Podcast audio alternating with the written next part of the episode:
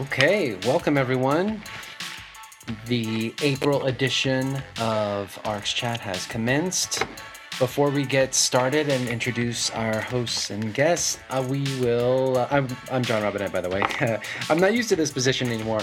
Um, so, yes, I'm John Robinette, one of your co hosts. Uh, Robin is uh, currently attending the ARCS board meeting uh, at the moment in Chicago, so she cannot be with us because I guess she's got more important things to do. So, as a result, uh, I have to do uh, her dirty work here and uh, do it in a way that is not quite as good. So, before we get started and before I introduce Amanda and our guest, I do want to remind everybody that with ARCS, we have the internship stipends. Are the applications for the internship stipends are due on April 15th. So if you haven't already applied, please go to the ARCS website, arcsinfo.org, to apply. Also, tonight, if you are in the Chicago area, there is an ARCS meetup uh, at 5 p.m. Central Time. You would know that if you're in Chicago um, at the Elephant and Castle. So, uh, if you've always wanted John Simmons' signature um, and uh, you know, autograph, please definitely show up at the Elephant and Castle. You probably still have time to get your, catch a plane to get there, so we encourage everyone to attend. Uh, lastly, um, sign into your Google or your Gmail account in order to participate in the chat on YouTube. Um, ask questions uh, of our panel and um, make fun of me if you like.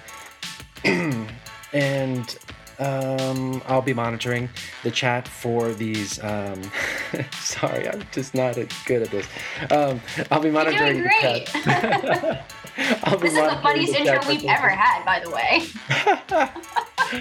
yeah, right. Um, I'll be monitoring the chat for uh, for for your questions and your comments uh, about about today's topic. Uh, but do note that there is a bit of a delay between the time that you put in the question and the time that it hits the satellite and makes it back down to uh, Earth and uh, reaches my computer.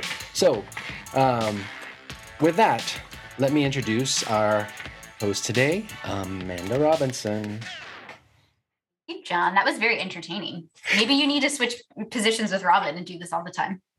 Not that Maybe I Robin isn't entertaining. Maybe I don't. Maybe I don't. All right. Well, good afternoon, everyone, and thank you for joining us again for another ARCS chat. Um, I'm here with, of course, John Robinette, my co-host, and today we are exploring NAGPRA, which is the Native American Graves Protection and Repatriation Act. In particular, we're going to look today at the recently proposed changes to the program that were initiated in 2021. Joining us for this conversation is Dr. Martina Dawley, who is the director and TIPO at the Hualapai Department of Cultural Resources. Dr. Dawley, thank you so much for being here with us today to talk. We appreciate you being here. And I was wondering before we begin if you could share a little bit about your professional background and your current responsibilities at the Hualapai Department of Cultural Resources. Sure. Yeah. Um, well, hi everybody. Um, so really quickly, um, I do have a uh, doctoral degree in American Indian Studies, which focuses primarily on um, um, preservation uh, with a very, um, you know, close focus in conservation, um, museum conservation, but then that also becomes very, very broad when it, I look at uh, our cultural uh, belongings and our ancestors. Um, so that's, you know, pretty much my professional, I guess, criteria in a nutshell. But um, I am the director and the TIPO here at our uh, Hualapai Department of Cultural Resources. Um, I did start out here in 2019 as the senior archaeologist and our um, director retired and i became the director. Uh, the goal was to get a tribal member into this position and so we succeeded. And so here i am now. Um, you know primarily my position requires me to you know work with all the agencies work with our tribal departments and um, you know, do a, whole bunch of things as far as programming, projects, whatnot. So uh, I wear many hats, but at the same time, it all comes together, and it's all about our, um, you know, preserving our cultural uh, heritage here. So hopefully that makes a little sense, but you'll get to know me a little bit more hopefully throughout this discussion.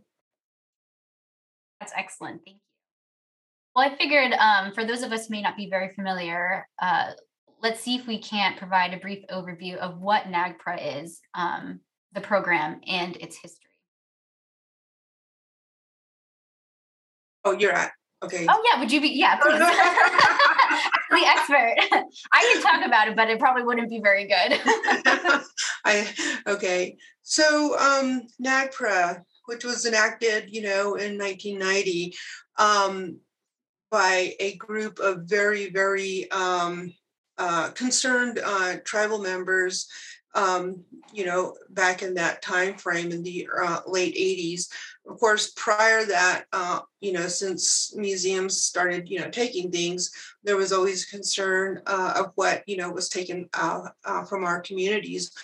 But um, the, the, government, you know, worked with um, some of our um, um tribal um, um, entities and were able to put together this this law, this congressional law.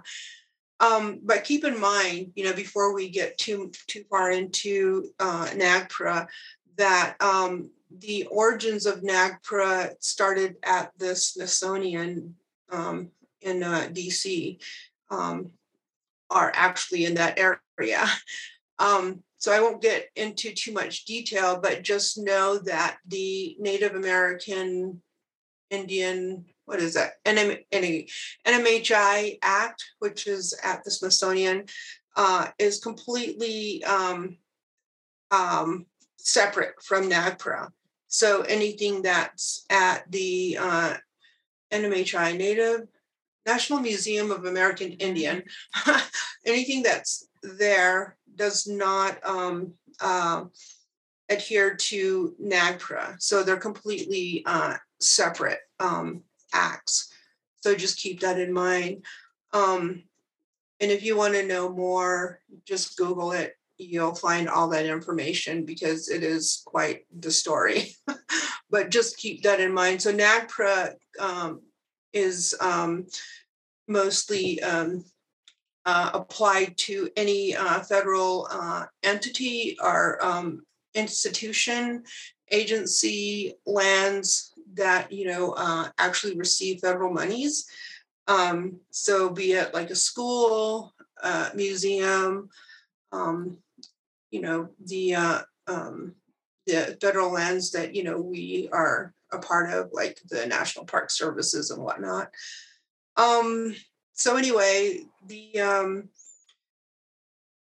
the purpose of NAGPRA, which was enacted around 1990, was to um, have all these uh, entities go through their collections and provide this vast inventory so that the tribes can actually come in and, uh, you know, I wouldn't want to say state claim, but actually know that you know our ancestors our ancestral uh, belongings and uh, ancestors are housed there and then provide us the opportunity provide you know nations the opportunity to repatriate to take you know take the ancestors home take the belongings home.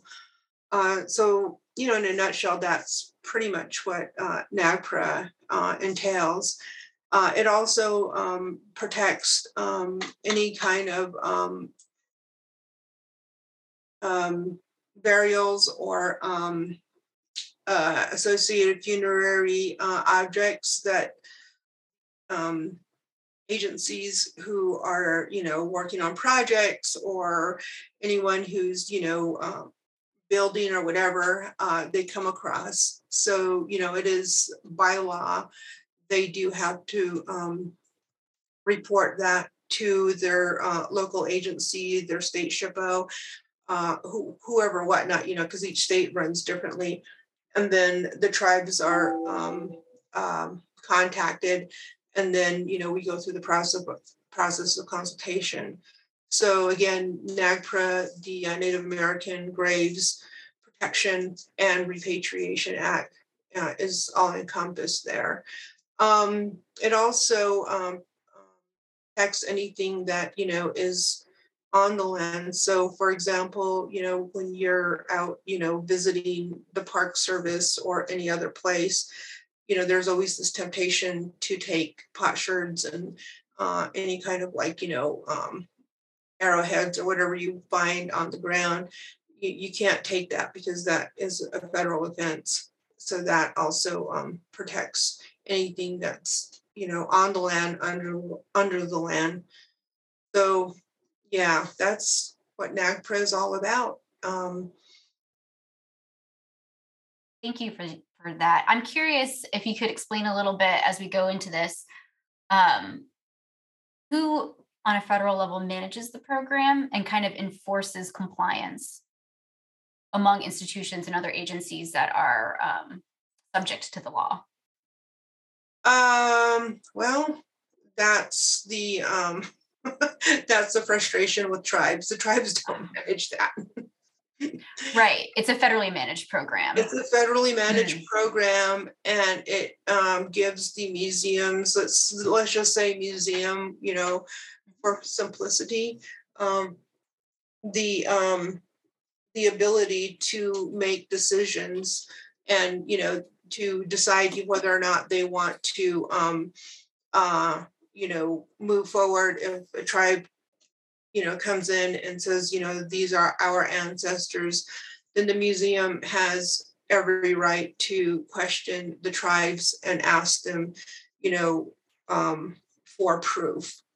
Uh, you know, that's just point blank. You know, the the ultimate truth. That's where the frustration lies with tribes because bringing in elders and um, you know explaining to them especially if they have the exact location where you know the um, belongings were removed it becomes a frustration knowing that you know our elders know uh, who we are and what you know where you know these things belong. So that's basically uh, the gist of that it does become very contentious. Some museums over others are a little bit more uh, flexible and understanding. Um, but I'll have to honestly say, in my experience, some of those decisions, uh, unfortunately, are based on uh, how much time the museums want to hang on to the things for uh, their own study and their own research um, before they start to affiliate them, which, uh, again, you know, it's time for these changes to happen. That's interesting. So the burden of proof really is on tribal members or tribes in order for repatriation. And it kind of reminded me, John, I think the first session we had this season in ARCS chat was all about repatriation with the book that Alex wrote. And I'm trying to read, so this is like repatriation in a in a more um global sense, not just within the United States, but repatriation from institutions here to, um, I guess, home countries in other parts of the world. Uh, like the Benin bronzes, is that the big one of the more bigger topics? So that's what that conversation, just to give you context, um, Martina, uh, was about.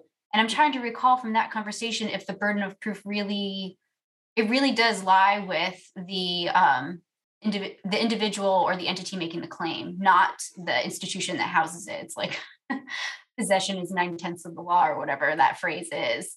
Right, right. And that's where it, you know, becomes really frustrating because, you know, the museums, especially if they're um, um, at a university in a university setting, uh, and a lot of those museums were founded by um, you know people who were uh, collecting a lot and taking those things in so they've published, and as you all know, uh, publications in um, you know scholarly journals are, um, uh, you know, any kind of books that they uh, publish that have been reviewed by their colleagues are uh, have a lot more credential than the uh, you know the actual um, people that they're studying, which is really ironic but you know mm-hmm. that's definitely is is a is a huge um, issue and i can honestly say that was something i struggled with as a uh, student in the university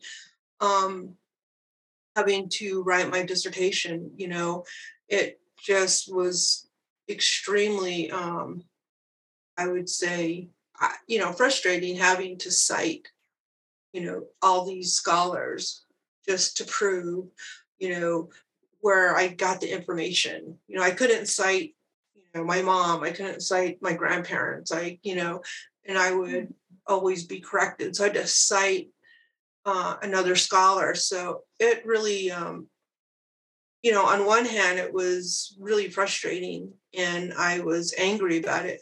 On the other hand, I was able to discover uh, other Native scholars who were able to back up that information because I was determined to have some kind of citation from, you know, someone who who is Native rather mm-hmm. than having to cite, you know, an anthropologist who went to speak to a Native to you know vouch for that person and then publish it. Does that mm-hmm. make sense? Yeah. You know, it, yeah. And um, a lot of the, uh, a lot of times, you know, as an Indigenous person doing any kind of research with our own communities, we have a harder time because there's this sense of bias, meaning that, you know, we're already kind of like contaminated for our subjects because, you know, we can't really interview them or take their take the information and then be uh, objective about it. So there's that struggle in, in academia um, which is kind of weird you know it's like the uh, guy who is like the leading expert in uh, women's studies is not female but you know because he's objective and he's a guy it's like then he all, all of a sudden is the leading guy who's very well cited for Native for American Indian studies, and that was really frustrating. I'm all like, who is this guy? You know, this French guy who went out to the desert and took acid. I don't want to say his name because I just don't care to, you know, popularize him anymore. But you know, I, the more I learned about him, I'm all like, wow, you know, this is really, really um, frustrating that we have to rely on some white guy to be the spokesperson for all of us. So yeah, anyway, mm-hmm. I ramble about that forever. But yeah, again, so that that um that balance is really off when it comes to um, affiliation and having to prove, you know, your own culture. Uh, mm-hmm. anything that's really simple to beadwork, to leather tanning, you know, um, uh, medicine bundles, you know, because the archaeologists and the anthropologists uh, will argue and say, well, you know, you know, this came from this uh, time period, and it was more, you know, um, uh, it was a lot more. Um, of the word right now prevalent you know in this era and amongst this culture and this group and you're like what? You know? So it's you know and that and that, and that same thing lies with um, dealing with the agencies when they have to hire their archaeology crews to do any kind of surveying on the land. So when they do the cultural component we're uh, labeled as proto proto Indians or proto cultures, you know, so we're like after the fact. So there's still the separation of uh, our ancestors. And um, that I think stems from early uh, studies, you know, of, uh, by anthropologists separating us. And still there's just this weird uh, fascination with like the Bering Strait and finding out where did these um, prehistoric people come from, you know, and mm-hmm. you know, and so we can, you know, continue to tell, you know, the anthropologists and archaeologists that these are our ancestors till we're blue in the face and that we've been here since time immemorial. And yet, you know, their studies tend to differ depending on their interpretation. Mm. And um, and I'm finding that really fascinating just reading. Uh, for example, Kroeber is one of the leading experts for the tribe I'm enrolled with. And it becomes really frustrating when you read that and you realize, wow, who the heck did he interview? You know, was that somebody's crazy uncle that was making up stories so that he can get paid? You know, um, mm-hmm. and that's kind of how I look at things. You have to be very, very careful. Um, and I only say that um, uh, candidly, I guess, because in my experience uh, working at the museum, there was always this like timeline hurry, hurry, hurry. So if someone was putting up an exhibit for um, something that's Navajo, you know, the protocol is you need to contact the tribe and the cultural resources and the appropriate people so that no one is being misrepresented. But it was like, well, I know so and so, and they're Navajo or they're O'odham or you know they're Hopi or whatever, and we'll just get them in here. And then after looking at the history, it was the same person that had been they had been um, speaking to for the past you know 20 years for that, and then speaking to the tribes, they were not happy with who was representing them, but they couldn't argue with the museum because, you know, it was just an exhibit. so that, you know, so again, you know, there are these timelines, hurry up, we got to get this grant done. Um, and not taking the time to try to create these relationships with the communities, you know, that surround um, that museum is really um, frustrating. And I think that also ties into affiliation with the tribes and not really getting to know the community. Mm. Well, some of the things that you touched on is um, it's interesting because I know we want to talk a little bit today about some of the proposed changes to um, to the act and how it's written, um, and a lot of feedback. And we'll throw these resources into the chat so people can, can follow along and see um, some of the changes that are being proposed. But a lot of them deal with defining language or mm-hmm. redefining language so it's more appropriate and in line with um, my understanding is with how tribes would like to be referred to it doesn't other like the language is not as othering as it has been in the past mm-hmm. but a lot of um, accountability standards also seem to be kind of clarified more streamlined yeah. uh, in that regard and uh, Well, we've talked a little bit about some of the the challenges of the program. I'm curious from your perspective what some of the positives are from NAGPRA having been enacted since the, the early 90s. Um, I think the positives would be that you know museums and um, the different entities have become more aware of who we are as people, um, and that you know we do um, uh, have a culture that is still alive and still very vibrant. And again, you know, you really have to understand um, the, uh, I, not the idea, but the whole, um, I wouldn't say the whole, but just the content of um, American Indian law and policy. His idea was to eventually, you know, have us homogenize into Americans. You know, we're all going to be Americans.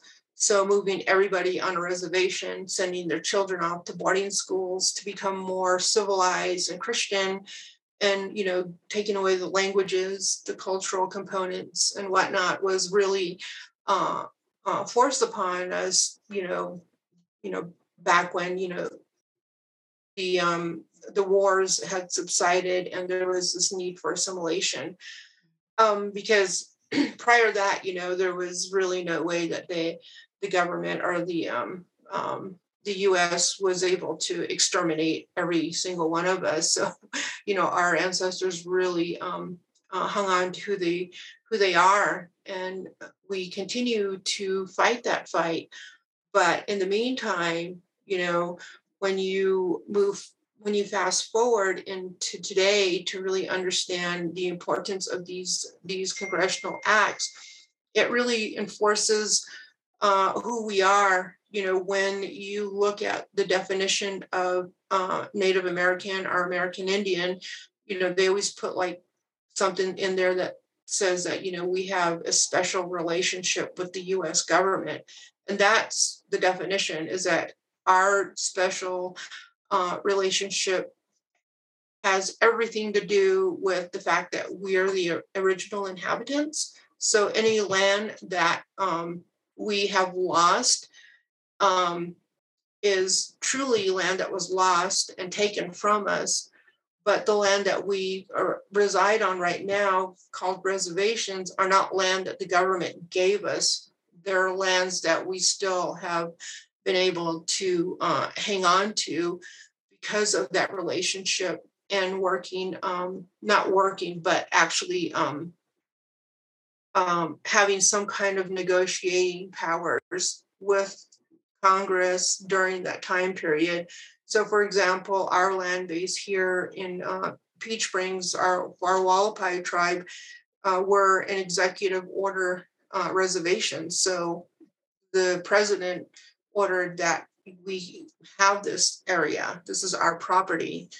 Um, and this is who we are. This is where we're at. It, um, you know, it's still ha- land held in trust, but you know, the government, uh, our Congress, or you know, your founding fathers decided that, well, you know, we'll we'll go ahead and let them keep a little piece of land because in time they're all going to uh, you know filter out and they're going to leave and then the land base will just completely diminish. But that didn't happen and so we're still here. Um, and so with NAGPRA coming in it really um, uh, elevated that um, our voice and, and, who we are. So when you look at the um, people who uh, initiated this act, you know, um, they were extremely um, uh, disturbed to find that. So basically, what had happened was a group of um, uh, Native people from, you know, back in that area back east um, they were um, interested in some uh, objects, you know, some belongings in the museum. They had heard that there were um, headdresses and whatnot. And of course, they were invited, they came in. So when they got there, you know, they're looking and, you know, there are all these drawers and, you know, boxes and whatnot. So out of curiosity, they were like, you know, what what all do you have here? so you know the museum people the curators you know being excited wanting to share the information. Well you know we have all these collections and then we also have uh, human remains. And that was just like what? You know? And that became extremely like you know this you know why. And so that uh, really uh, i think we could look at that as positive. I mean we knew uh, even before then there were human remains but to really be there and see them and how they're uh, um, how they're shelved and, and boxed up was really uh, eye-opening. So for that to become um, uh, you know um, publicized and put out there and and you know being fought for and then knowing that there were uh, legislate anyway, there were lawyers and there were people uh, there that were willing to uh, uh, support um, the tribal members. That was really important. And then finding out that, you know, that wasn't the only museum, that there are museums all over the country with uh, similar collections. And uh, that became, you know, something that was like extremely you know important it was mandated. I believe that was like in the late 1880s when all of this was happening so in a sense it seemed pretty quick that you know the the the law was enacted in 1990 and um the best of my knowledge i believe it hasn't been amended since 1995 and so we're really looking forward to a lot of these changes that are occurring. Um, and um, yeah, so it's really um, something that has provided um, tribes in the United States, uh, um, you know, the rights to be able to um, bring back our ancestors, uh, bring back the belongings, and to actually work with the museums. And um, granted, you know, back in the 1990s, where the heck was I? I was probably just having kids and hanging out at home, but I knew, you know, what was happening. I knew about NAGPRA. I knew generally what was going on. But um, now that, uh, you know, I'm at this point in my life, just looking back and looking at the changes, uh, you know, it began with a very, um, um, you know, patriarch patriarchal like attitude you know we're going to help you. We know what to do and this is what's going to happen. And then this idea that in 25 years it's going to all be taken care of and yet here we are and you know trying to go through museums uh, and you know like i had mentioned before um, uh, it's almost like you know hoarders in a lot of these museums you know not only do the museums have their um, collections area? Uh, some of them, if they're small enough, have them close by, but then some of them have areas that they have to either rent out or build for all their um, their uh, collections. And some of them have not been through it. So when I started out um, as a student working at the Arizona State Museum, um, we were going through the pottery collection and they had received the grant to create this amazing repository for their pots. And um, so my job was to go into the repository and help out the person who was doing all the condition reports. Uh, you know, I did the simple photography. I'm not a professional photographer by any chance, but I picked up each pot and I put it on the table and took a picture of it just for documentation purposes. Um, uh, and so that was really interesting to know that you know every pot that i picked up hadn't been touched for like almost like 50 years or so you know they had just been there and some of them i could honestly say you know it was terrifying to pick up a pot that hadn't been touched and um, it just crumbled in your hand. It was like really, really weird to, to, to experience something like that because um, you know, the uh, archaeologists would glue them back together again, and some of the glue, which is a good thing in conservation, didn't, you know, completely uh, stick, and they were able to remove it. But you know, to actually pick it up and then move it, and then just carefully let it, you know, all fall down, and then, and then, you know, watching the conservators really take charge of that. But yeah, so again, you know, there are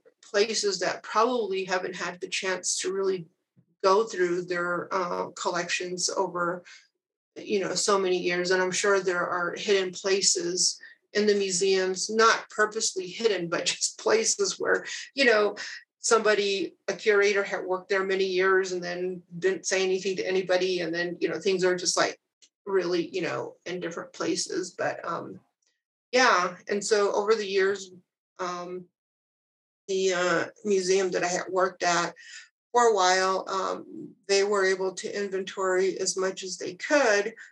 Um, and right now they're moving in uh, phases to repatriate that, uh, the, the collections that they have.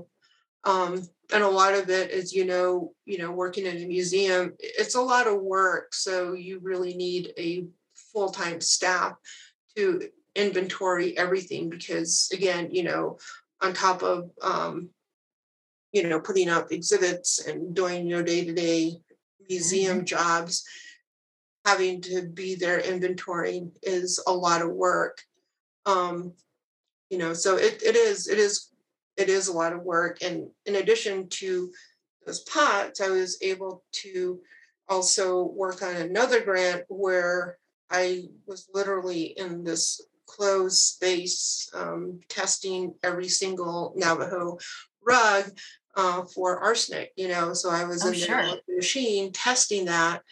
And so we needed to do that in order to um, create some kind of um, uh, telltale of what possibly has arsenic, uh, what the levels were, and you know if any of it is repatriated, we needed to make sure that you know the communities who are receiving these things are not going to be harmed in any way. Which you know, of course, you know the story behind that. It's just, so it's it's it's a lot. You know, there's a lot of uh, and I hate to say this word, but there's a lot of minutia. you know, so yeah, um, but yeah, I think that that might in a long, you know, the long story is that I think those are the positive things with NAGPRA. It has brought in more of more Native people to be involved into this process. John, I think you had a question you wanted to ask.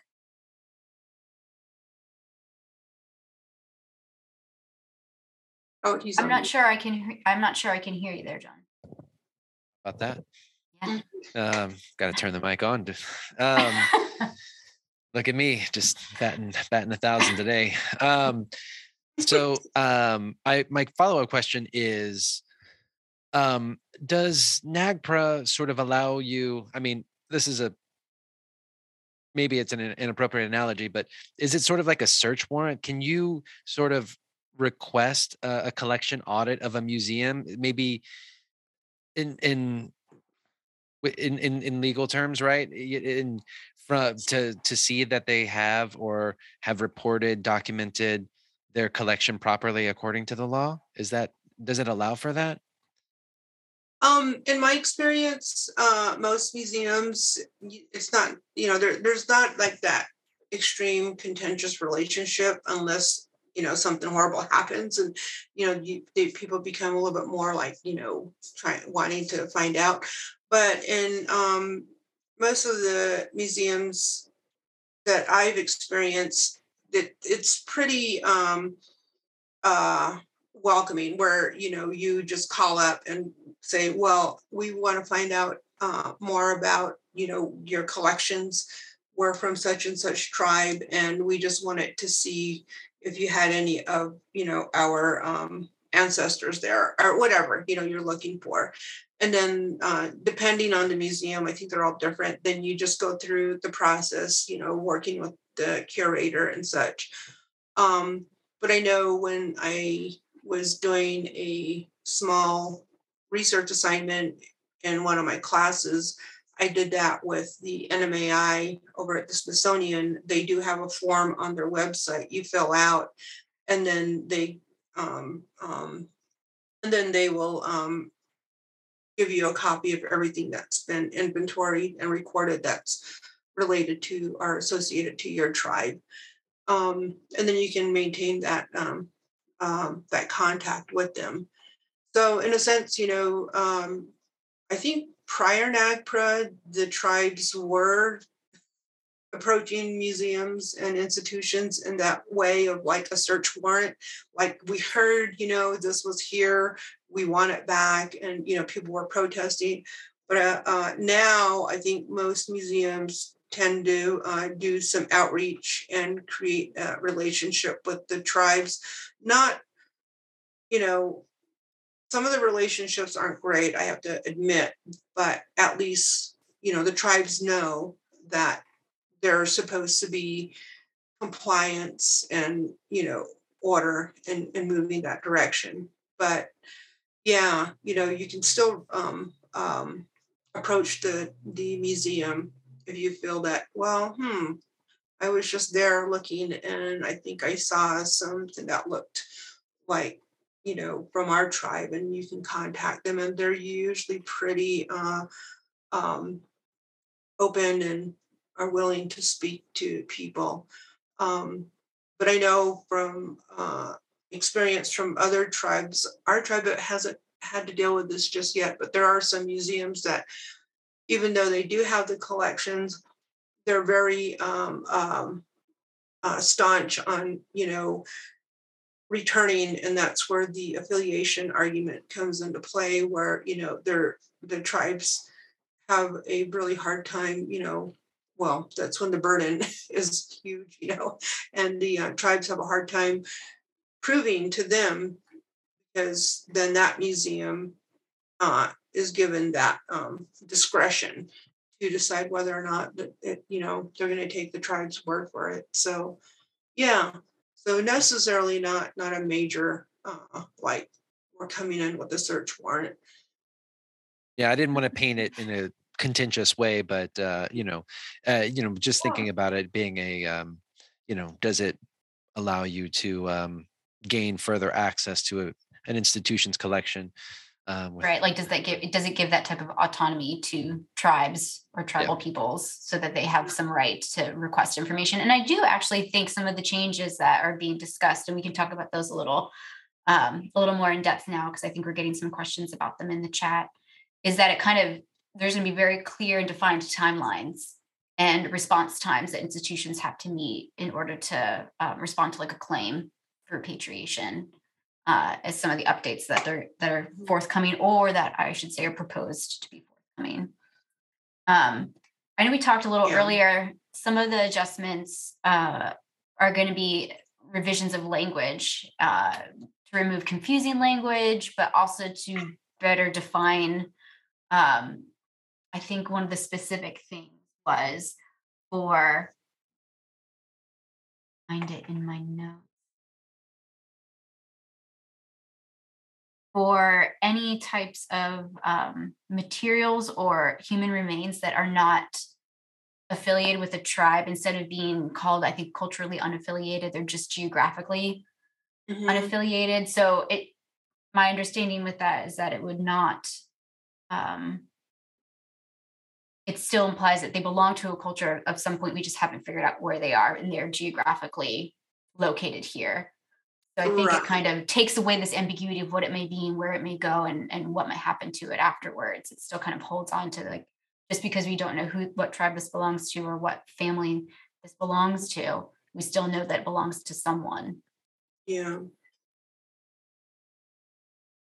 yeah and that culturally unidentifiable in, mm-hmm. and in other words, too, from a native point of view, it's really offensive because, you know, you think about it culturally unidentifiable.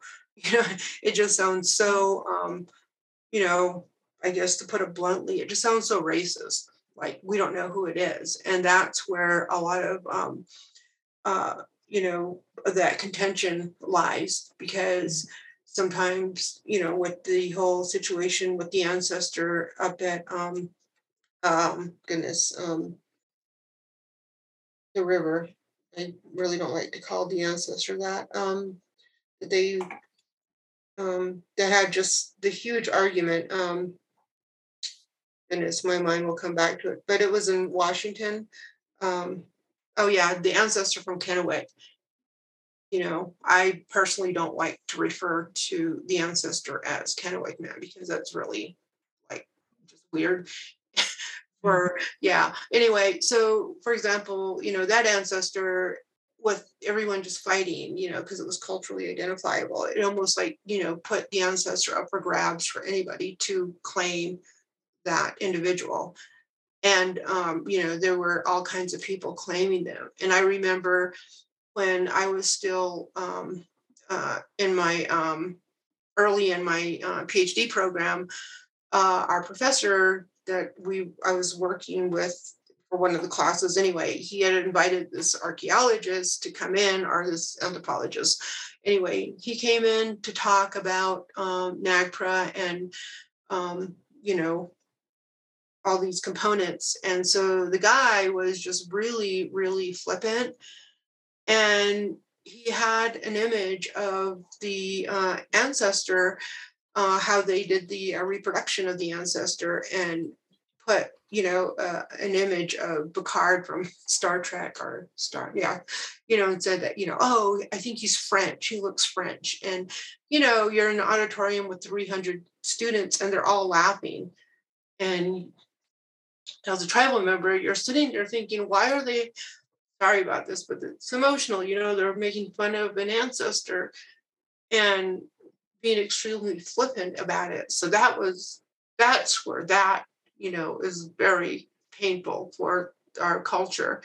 And and in in and mind you inside these museums that you know um, put their labels on it you know there's sticky tabs and numbers all over the place uh, labeling them as ufos unidentified you know uh, objects unidentified cultural objects you know it's you know it, it's really um, uh, offensive. And working in a museum as an indigenous person and having to be around that was always frustrating. And um, yeah so it you know it you really have to have a thick skin as a native person to be in these kinds of institutions. But yeah i just wanted to let you know that you know um, that term is you know very very um, offensive to um, the uh, indigenous peoples here in America and anywhere. H2 collections. Sorry, at our institution, we use radios to communicate, and that was based on now I can just... I apologize for that interruption. no worries. um, uh, I actually just asked John to go ahead and drop into the chat the PDF of all the drafted changes, so that um, one of the questions we had come through was asking if we could be uh, if we could go over with those specific. So I popped that in there so everyone can see them. Um, it does a nice job of breaking down. Um, it looks like there's three subparts from the. I'm sorry, four subparts that are being revised or being mm-hmm. proposed for revision. And uh, as, as we've previously talked about, a lot of it is clarity of language and um, more appropriate language that uh, you know refers to people appropriately and um, with respect.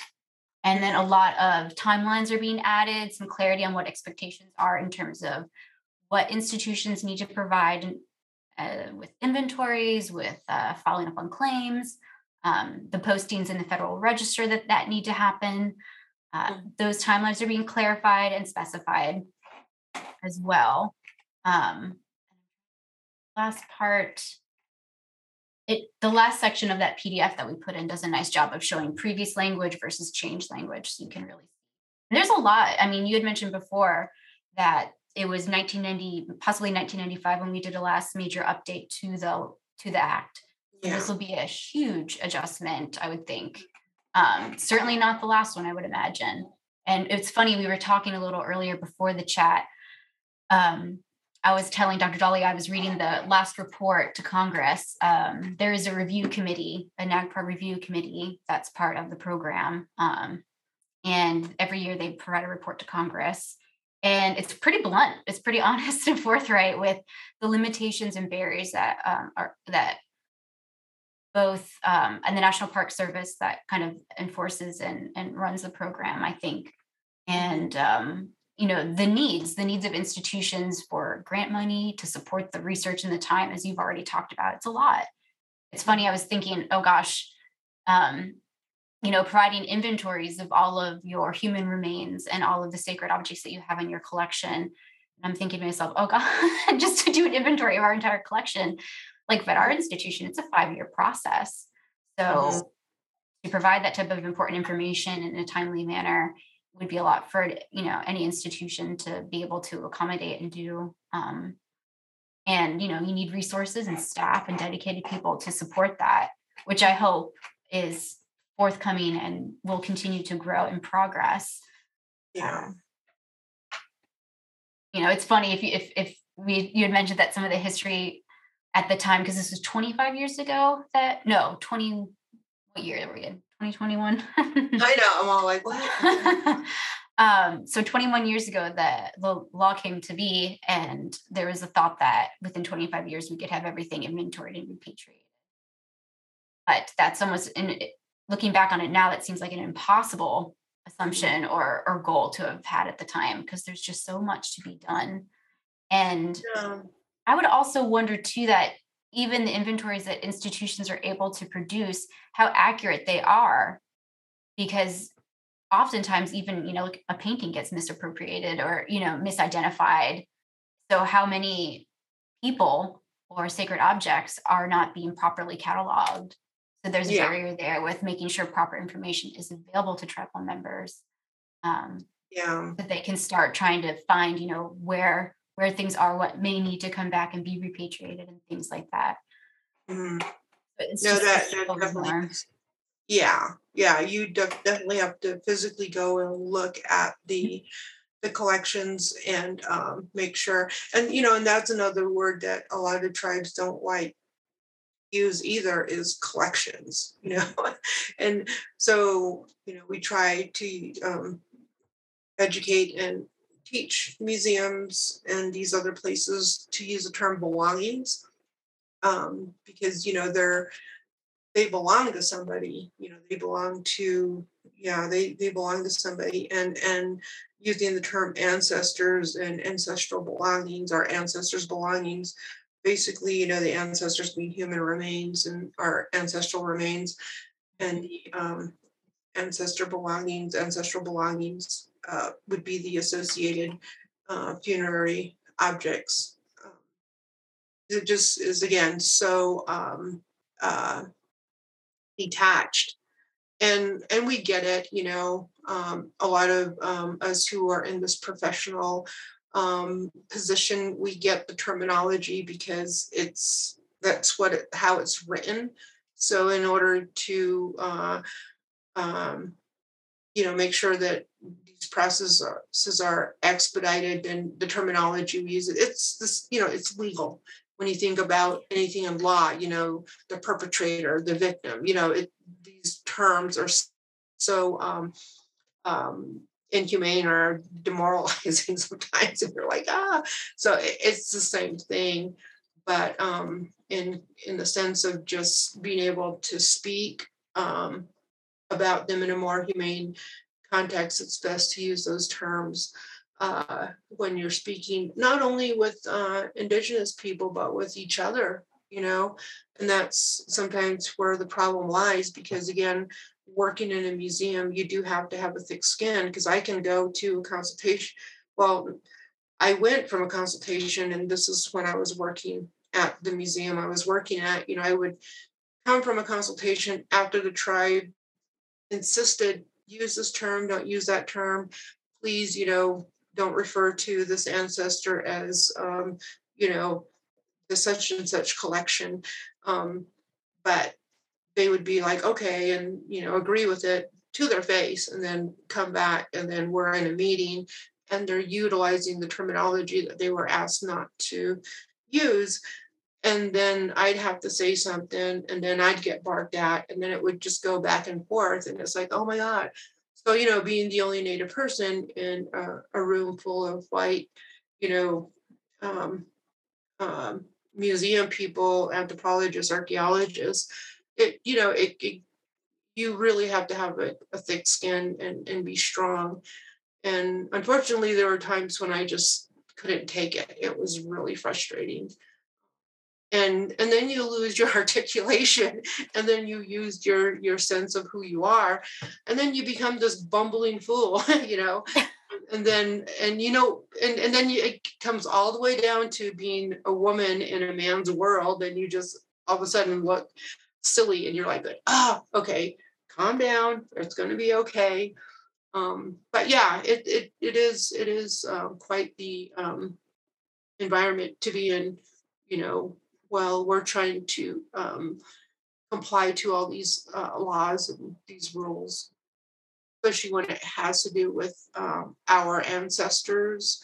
Um, and then, you know, having to define, you know, just watching an elder, watching a uh, uh, a native person, you know, and being on the agency side, just watching them and listening to them, um, having to define sacred.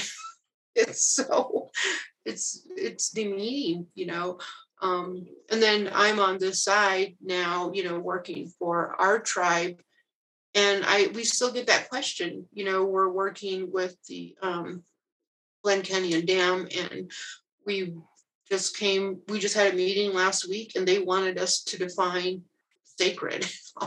dudes, what's going on? You know, we've already talked about this, and that's what the TCPs are all about. So I think a lot of this confusing language is, I think, mostly for the museums when they're trying to understand um, what these these uh, terms mean. Um, yeah, and again, you know, it is some areas are quite ambiguous, but at the same time, it's a straightforward law, and and in any legal sense, anything that's straightforward, there's always some way to loop her in and out of it and prove that you know it, you know they can do something else other than what the law states. And um, during my uh, study uh, with my research, I had interviewed uh, a professor who uh, wrote a lot on NAGPRA, and I asked him about it, and that was his um, point blank like comment. The law is written, you know, it's you know the way they're you know maneuvering through it is you know that's what they're doing, and it really made a lot of sense. Um, but yeah, but it is about time. There are areas that really need uh, amending. That leads us to because we're getting top of the hour here, so we'll try and wrap it up a little bit. I was curious if you felt that you could share, even with these changes coming down the pipeline, what might be future future adaptations to NAGPRA that may be needed, um, and why those may be important. Oh my goodness. Um, there's a lot. And again, a lot of it falls into that minutia. You know, we're looking at, you know, determining what the heck is considered um, sacred, you know, what is um, considered a cultural item. and one thing that, um, you know, we've had to deal with is um, hair, anything that comes off the body, mm-hmm. um, uh, menstruation aprons, the blood that came from a human being, from a person. So those things don't fall under NAGPRA.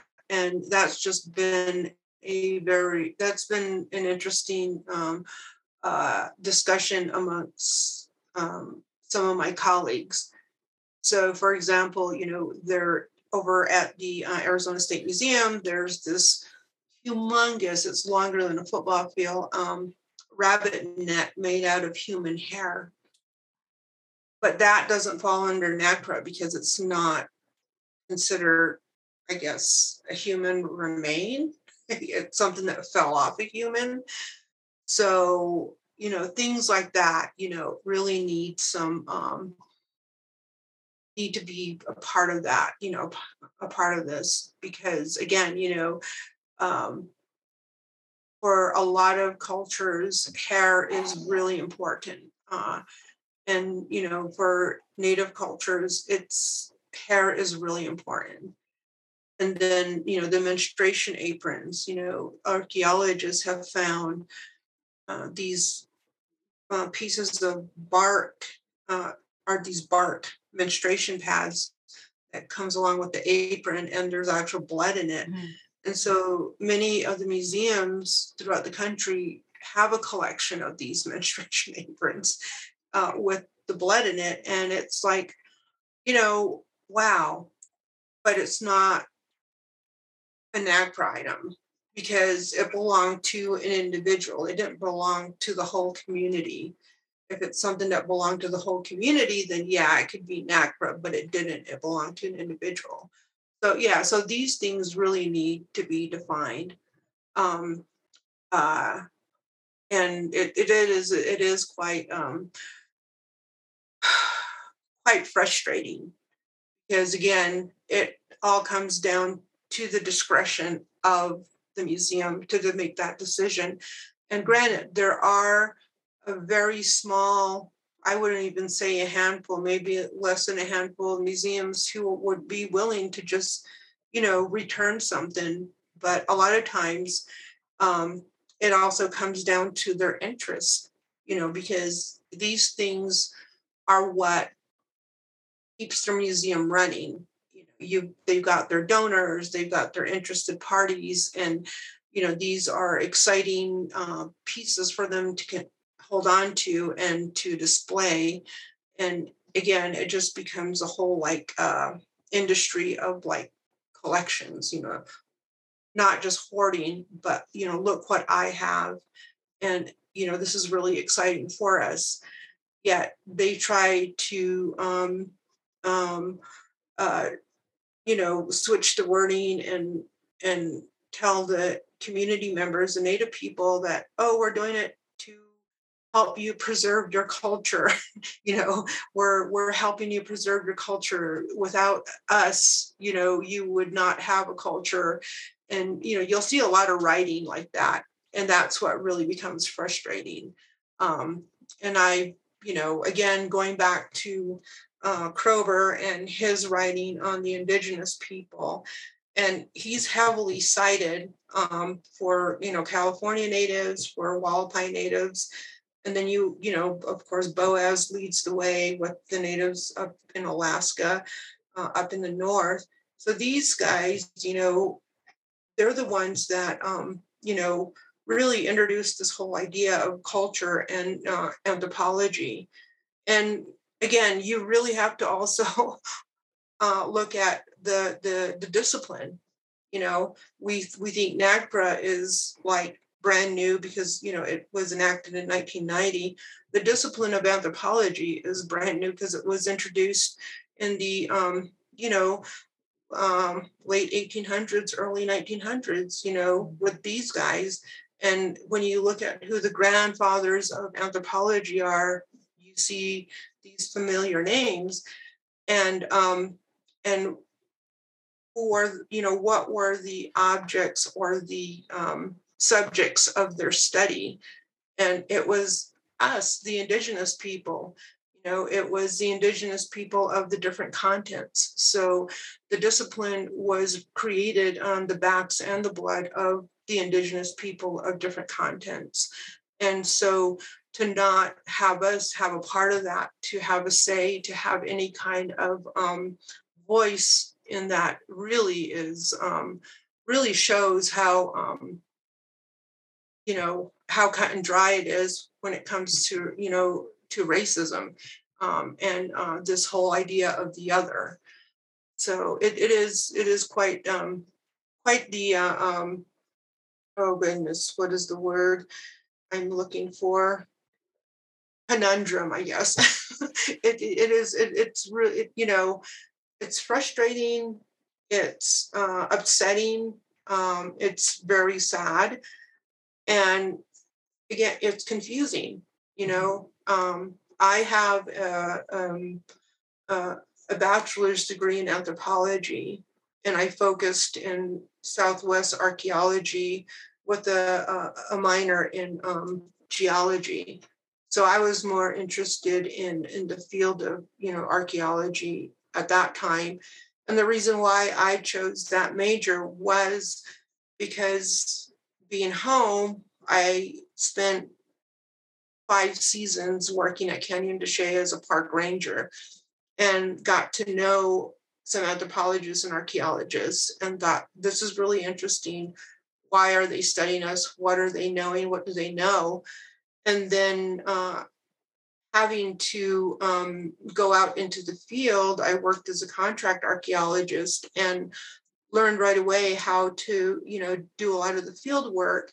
And then it ended up where I was actually teaching the people who had degrees uh, how to um, read the, the dirt or the profiles and to find the different features and things that are associated with that and I thought, wow, you know, I don't even have a degree. Maybe I should go in and get a degree in this so I can understand um, what is going on and whether or not what I'm doing is right or wrong. So I did. I went into that field and um, graduated. And then once I graduated, I was encouraged to move forward and think about a degree in American Indian Studies. Um, my la- I think it was my last year uh, as an undergrad, I took an American Indian Studies course, and that really changed my life because you really have to understand the history of this continent to really understand why these laws are in place. And you have to understand the history of the discipline that you're in to really understand why we're at where we're at right now. So those things coming together make really make sense to me as to why, you know, as not why, but where we're at now. Um, so, you know, moving forward into now, you know, with a uh, doctoral degree in American Indian Studies and focusing in um, conservation, you know, I went into conservation not knowing that I was going to become uh, um, more interested in um, cultural preservation. Because as you know you know the cons- conservation schools are very few and far between. It's very um, uh, exclusive and not very many people can afford them. And by the time i was at that time in my life there was no way i could afford to be a, a legit conservator with a degree according to aic you know so there are these like areas where there's so much uh, you know uh, um, i don't know these these little clubs where you have to be legit and have these these titles behind your name to be considered you know a real conservator. So i continued to with my hands-on work as a conservator and then i continued working in the field of you know thinking about nagpra and how that uh, associates with conservation and what the conservators uh, um, are doing in that area. And then i started asking the question well, how many Native people are conservators? And, you know, I was given a handful of names. I contacted those people and they're like, well, no, we don't really have a conservation degree, but this is what they're calling us. And I said, okay, so fine, you know, that's fine. So I went even further and I started studying and figuring out who the conservators were.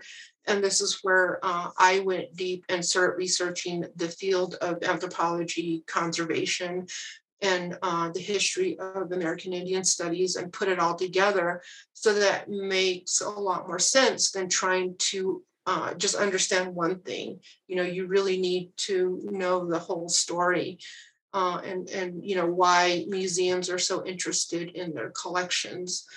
Um, so yeah, so you know just having that um, background has really helped me understand um, you know what's going on here with NAGPRA and why it's really important that you know NAGPRA does not um, um, um, you know the NMAI Smithsonian doesn't have to comply with NAGPRA. It's easier for me to say it that way um, because they're a whole separate um, act or a whole separate law, but they do have the same components. Anyway, um, so I'm going to stop right there. Thank you so much for joining us. We're a little over our time, so we'll, we'll oh. have to say goodbye. Oh no, you're fine. Okay. Um, it's important. This is important to talk about, and I'm I'm grateful that ARCS had the opportunity to to have you on and for you to be able to share your your professional background and knowledge and your history. We'll get some we'll get some of those resources posted in the uh, description on YouTube and in the podcast, which will come out later this week on Friday. Thank you so much for joining us, and thanks everyone for listening in. We'll head out for the day, and we'll see you next month for ARCS Chat. Thank you so much. Right. Look out for the podcast coming on Friday.